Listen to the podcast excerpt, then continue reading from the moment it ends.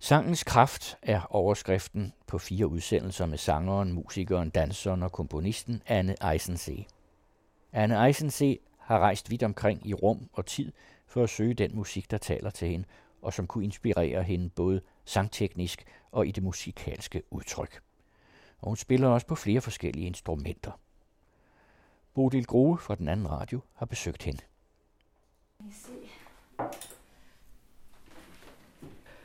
Hvad er det for et flot instrument, du har stående her? Altså det her, det er en indisk tambura. Den er fra Indien. Den stammer helt tilbage fra, jamen altså, jeg tror det var 97, jeg første gang var i Indien, og der var jeg i Mumbai. Og der studerede jeg øh, den helt gamle stil, der hedder Drupat. Og øh, det er en meget, meget tung og langsom stil. Jeg ved ikke, om den stemmer. Det gør den så ikke. Det er et kæmpe instrument. Hvad ja. er den? Halvanden meter høj? Den er halvanden, ja, den er halvanden meter høj, og så er den fyldt med udsmykninger, med meget fine, detaljerede udsmykninger. Indisk dekoreret jo med blomster, og, og så er der sådan nogle små svaner. Men der er sådan er det nogle små, elfenben? Ja, elfenben, ja. Man kan stemme, stemme med strengene med, så nu er den jo ikke stemt, så kan man, så er der, går der et hul igennem svanen, ligesom. Øhm, og så kan man så trække i svanen, og så bliver, stem, øh, så bliver strengen mere eller mindre stemt af det. Men det er sådan en slags guitar, der ender i sådan næsten helt rund boldform, ja. og så en meget lang hals. Præcis. Hvordan øh, spiller man på sådan en? Jamen, den er meget nemt at spille på, fordi det er jo bare fire strenge, der skal bare knipses, og den har den samme tone, hver streng har den samme tone, så dens funktion er bare at holde en grundtone, som man jo ofte bruger i indisk musik og også i meditationsmusik. Så den får den her meget rolige, beroligende lyd af en tone, der bliver ved med at holdes nærmest som de Indien kalder om, altså den der grundlyd, som universet har. Det er ligesom den basetone, den har. Så øh, den, den kører konstant, og så har den utrolig mange overtoner. Og de overtoner, dem laver man ved hjælp af en sytråd, som er ligesom under strengene. Øh, for eksempel nu, nu har den her ikke så god en overtone. Så kan jeg flytte på, øh, så kan jeg flytte på, på den der, og så begynder den at, at få sådan en, en masse overtoner.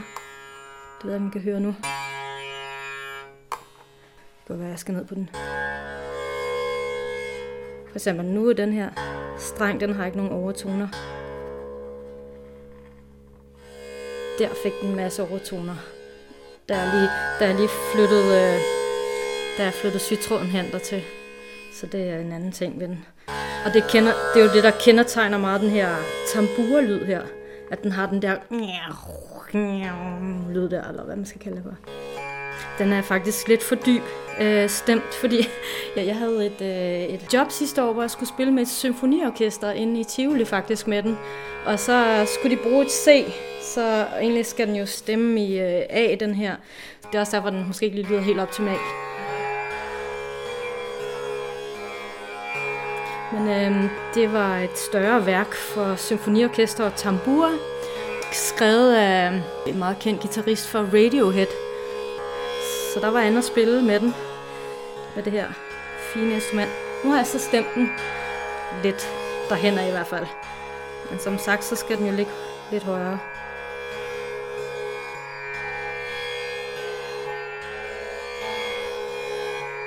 Men det her instrument, det er jo i familie med sitaren og alle de andre øh, indiske instrumenter.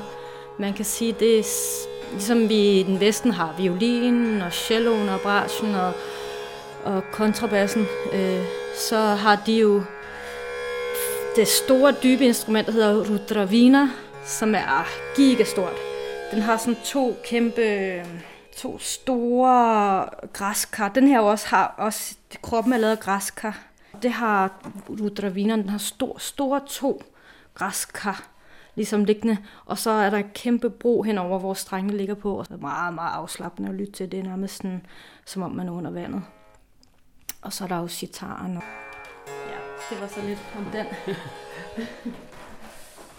Men vil du spille sådan en en raga? Ja, jeg tænkte, jeg ville give et eksempel på um, en indisk raga, der hedder Misra Pilu, som er i den let, lette genre, som jeg har lært øh, af min øh, lærer i, i Mumbai, som hedder Prabha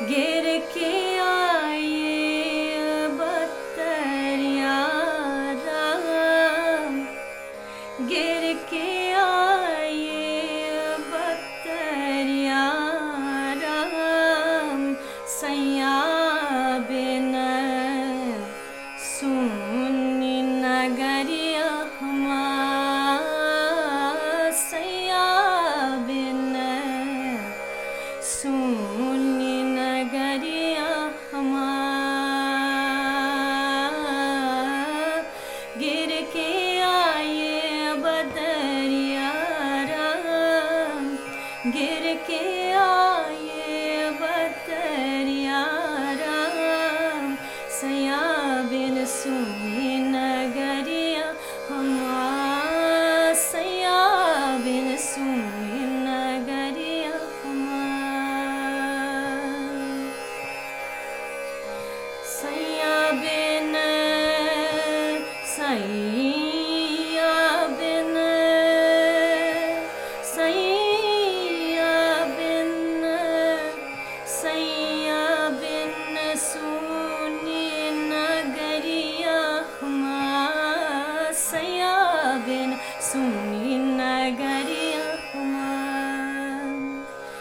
Misra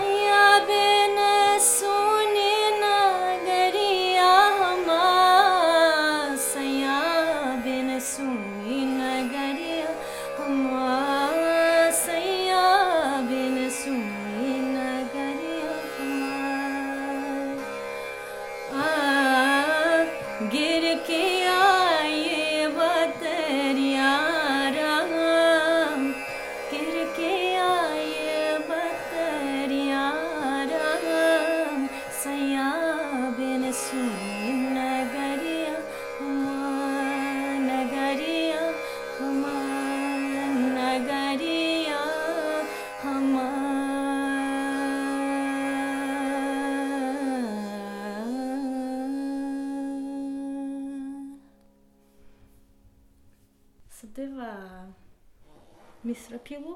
Og jeg, altså man improviserer med ordene. Øhm, så der er øh, faktisk nogle meget korte strofer, som ligesom er kernen i øh, sangen. Og så bruger man ordene til at improvisere over ragaen efterfølgende. Og det er meget det, de gør i indisk musik, at i, nord, altså, i nordindisk musik, skal jeg huske at sige, de improviserer rigtig meget.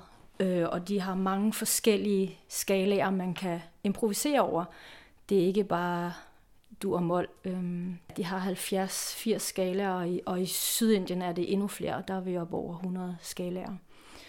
Og det er de bare mestre i. Det er jo så det, man hedder modal musik. Og modal musik er musik, som er baseret på ja, melodisk musik, meget nemt kan man sige. Så de er ikke så interesserede i harmonik, som vi blev her i Vesten. Øhm, de er ligesom blevet ved med at dyrke bare melodier, bare i godsøjne, men på alle mulige slags skalaer simpelthen. Forstår du øh, sproget i den? Øh, jeg kan øh, læse hindi, og jeg kan også snakke på meget basalt niveau. Abkese hvordan har du det, og sådan nogle ting kan jeg sige. Men øh, selve sangene, nogle af sangene, dem skal have, det er ikke alle ord, jeg forstår, så dem skal jeg have oversat. Ved du, hvad den, du sang nu, handlede om? Ja, den handlede om kærlighed, ulykkelig kærlighed, som jo mange gør. Og storm og skyer og ja, sådan nogle ting. ja, det var så lidt om den. Hvad er det der? Det her, det er Jejli tambur, og den stammer fra Tyrkiet. Og det er, ja, det er en, man spiller med bue med. Øh, egentlig så er det oprindeligt et instrument, man øh, knipser. Så sidder det bare tambur, og det er meget øh, basalt instrument, som de bruger i klassisk tyrkisk instrument. Øh, Sofierne har spillet på det, så øh, og de har brugt det til, der, til at komponere med, lidt ligesom vi gør med klaveret, så har de bruger, bruger de tamburen til det. Tambur hedder den, måske ikke tambur, men tambur hedder den. Øhm, og den har alle de her kvarttoner, som er så kendetegnet ved specielt tyrkisk musik, hvor de har et meget, øhm, meget udviklet system for kvarttoner. Det mest udviklede system i verden. Øhm, så der kan man simpelthen tage kvarttoner på selve instrumentet, og der, der er masser af, af ekstra bånd, hedder det. Det er det, der er ligesom på gitaren, så er der bånd. Ja. så er der en masse ekstra bånd, hvor man kan se de her kvarttoner på den. Og den svarer ligesom til stemmen. De har prøvet at imitere stemmen. Men det, der er specielt ved lige den her, det er, fordi den hedder Jejli Tarnbur. Og Jejli, det betyder bue. Så det er en buet tambur. Og det var noget, man begyndte for kun 100 år siden. Så, så brugte man så bue på strengen.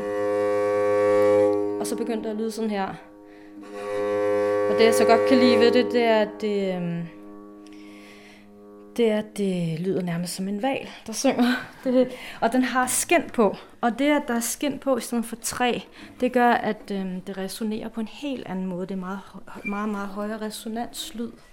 Altså det er sådan, hvis man skal beskrive den, så er det, så er det sådan en guitar, hvor, hvor selve kroppen er helt rund med skin på, og så er halsen meget lang og ja. tynd. Ja, og man spiller kun med en finger. Fordi der er så store afstand imellem hver tone, så ja.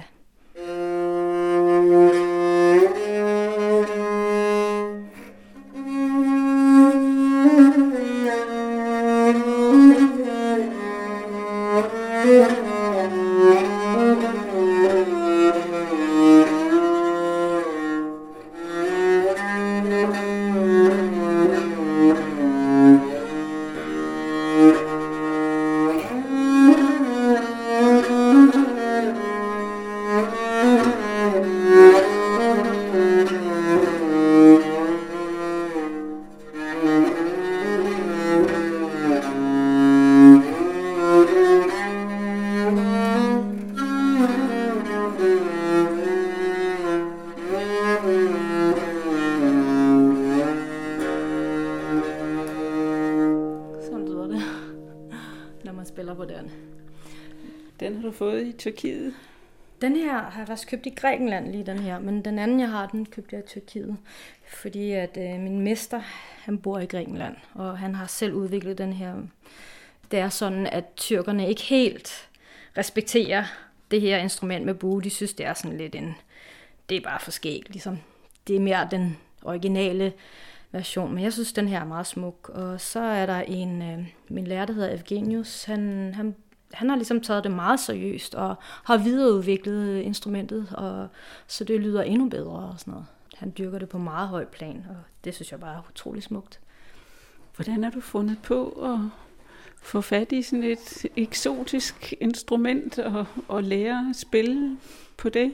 Jamen, jeg var jo meget interesseret i, øh, i orientalsk musik generelt, men primært som med sang var jeg interesseret i det.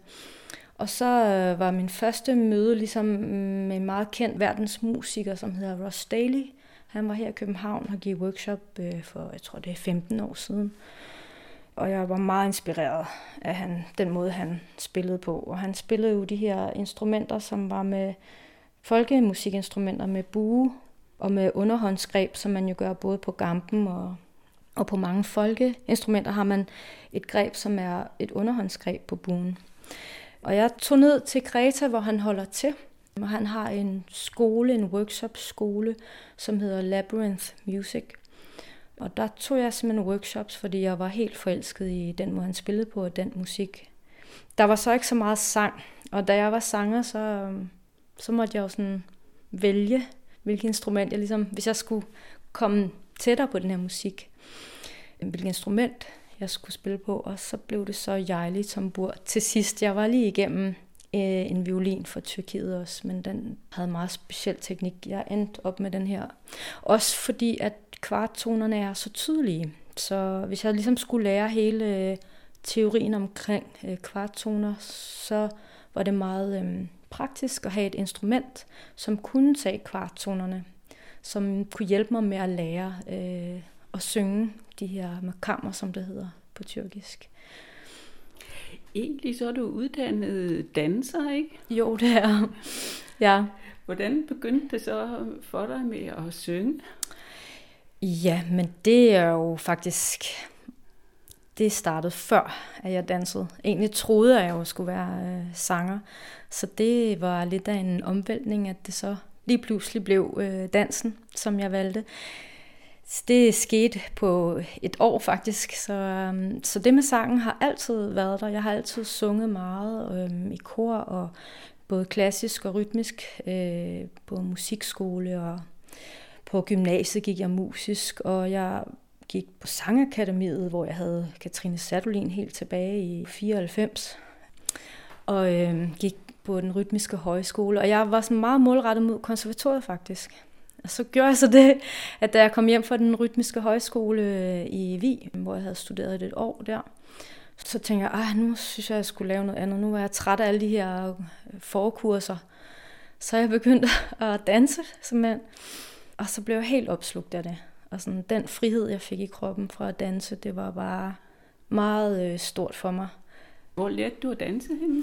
Det gjorde jeg faktisk på Vesterbro. Dengang var der en daghøjskole øh, med moderne dans.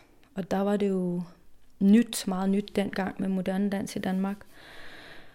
Og der var kontaktimprovisation og alle mulige ting, vi lavede med kroppen. Vi havde Kit Johnson, som også er en meget kendt øh, dansk moderne danser, blandt andet. Øh. Og så tog det mig, og så tog jeg til en audition efter et halvt år nede i øh, Holland på en meget kreativ skole, der hedder European Dance Development Center. Og så kom jeg simpelthen ind, altså nærmest, hvor jeg bare havde danset i et halvt år. Altså, men jeg havde simpelthen taget det til mig så hurtigt, og, og så tror jeg også, at jeg kom ind, ikke på min teknik, men på min kreativitet. Jeg tror, de så med det samme, at jeg var ret kreativ. Og da det var en skole, der fokuserede på kreativitet og ikke på teknik, så var det oplagt, at jeg kunne komme ind. Fordi skolen hedder European Dance Development Center, så det, de ville udvikle dansen. De ville ikke forblive i de gamle vaner. Så derfor så kom jeg ind. Og så tænkte jeg, ej, det er en once in a lifetime chance, eller det var kun en gang i livet, man fik sådan en chance, og så slog jeg simpelthen til for at videreudvikle min krop. Så boede du dernede nogle år? Så boede jeg i Holland i fire år. Men altså, jeg fortsatte jo med at synge, og var meget kre- selvfølgelig kreativ, og lavede mine egne øh, projekter, og jeg skrev faktisk også musik til øh, forestillinger undervejs til andres forestillinger, og så lavede jeg soloforestillinger, hvor jeg blandede musik og dans. Og det har jeg jo så fortsat med, da jeg kom hjem. Det tog lige to-tre år, men så blev jeg ansat, efter jeg kom hjem, i Grandhøj Dans, som holder til i Aarhus. Og da han arbejdede med dansere, der kunne synge, så var det jo bare et match. det var perfekt. Og så har jeg arbejdet for ham i mange år, som både danser og sanger øh, i et eksperimenterende, kan man sige, øh, felt inden for moderne dans. Så har du et andet instrument liggende her? Ja. Som... Det er en viola de gambe. Det var jo sådan, at øh, jeg følte mig lidt øh, isoleret her i Danmark med min interesse for de her folkeinstrumenter, som bliver spillet med den her underhånds øh, bueteknik. Og der var ikke rigtig nogen, jeg kunne få undervisning af. Og så, så tænkte jeg jo, jamen, jo, der er jo gampen. Der bruger man jo den her underhåndsteknik. Og så opsøgte jeg Mogens Rasmussen, som underviser på konservatoriet i Viola da Gambe. Jeg fik, har fået undervisning af ham i de sidste fem år, hvor jeg så tog det meget seriøst at lære at spille viola da gambe. Det blev jeg dybt øh, fascineret af, så det har jeg så lært mig. Men det er et længere projekt. det er et stort projekt. Det er sådan et strenge instrument med, med seks strenge. Ja, det er jo, det er jo forløberen, kan man sige, for celloen. Og det var det instrument, man spillede i, i barokken. Og det har tarmstrenge, og så har det også bånd, ligesom en guitar. Det svarer jo nærmest til en guitar. Det er også stemt, næsten som en guitar, i kvarter og som en tært i midten. Det har jo sådan en lidt anden lyd end, end celloen er lidt kraftigere, fordi det er i metalstrenge. Så det gør, at det har en kraftigere lyd og kan spille højt, og det vil man gerne også i symfoniorkestret. Det skal kunne have en stor dynamik. Viola de Gamben var jo mere de små ensembler, som man spillede dengang. Skal vi lige høre, hvordan den lyder? Det kan vi godt. Vi se, om den så stemmer.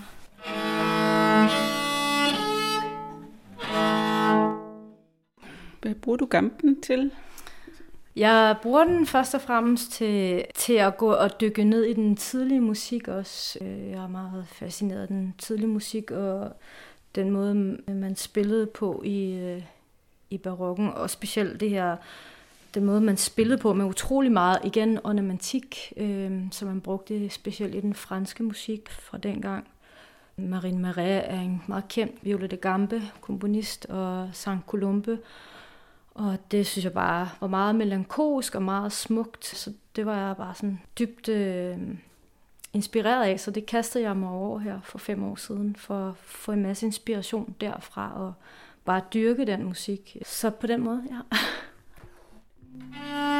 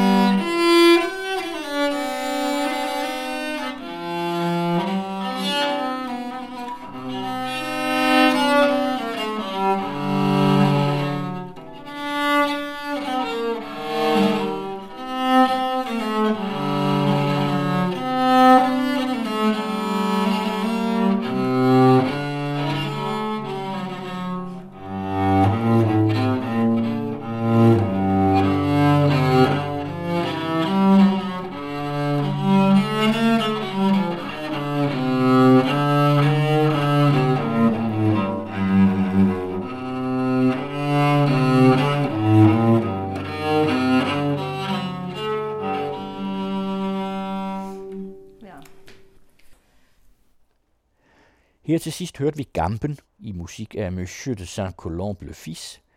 Bodil Grove fra den anden radio havde besøgt sangeren, musikeren, danseren og komponisten Anne Eisensee. I næste uge bringer vi den anden af de fire udsendelser, Sangens Kraft, hvor Anne Eisensee synger bulgarske sange.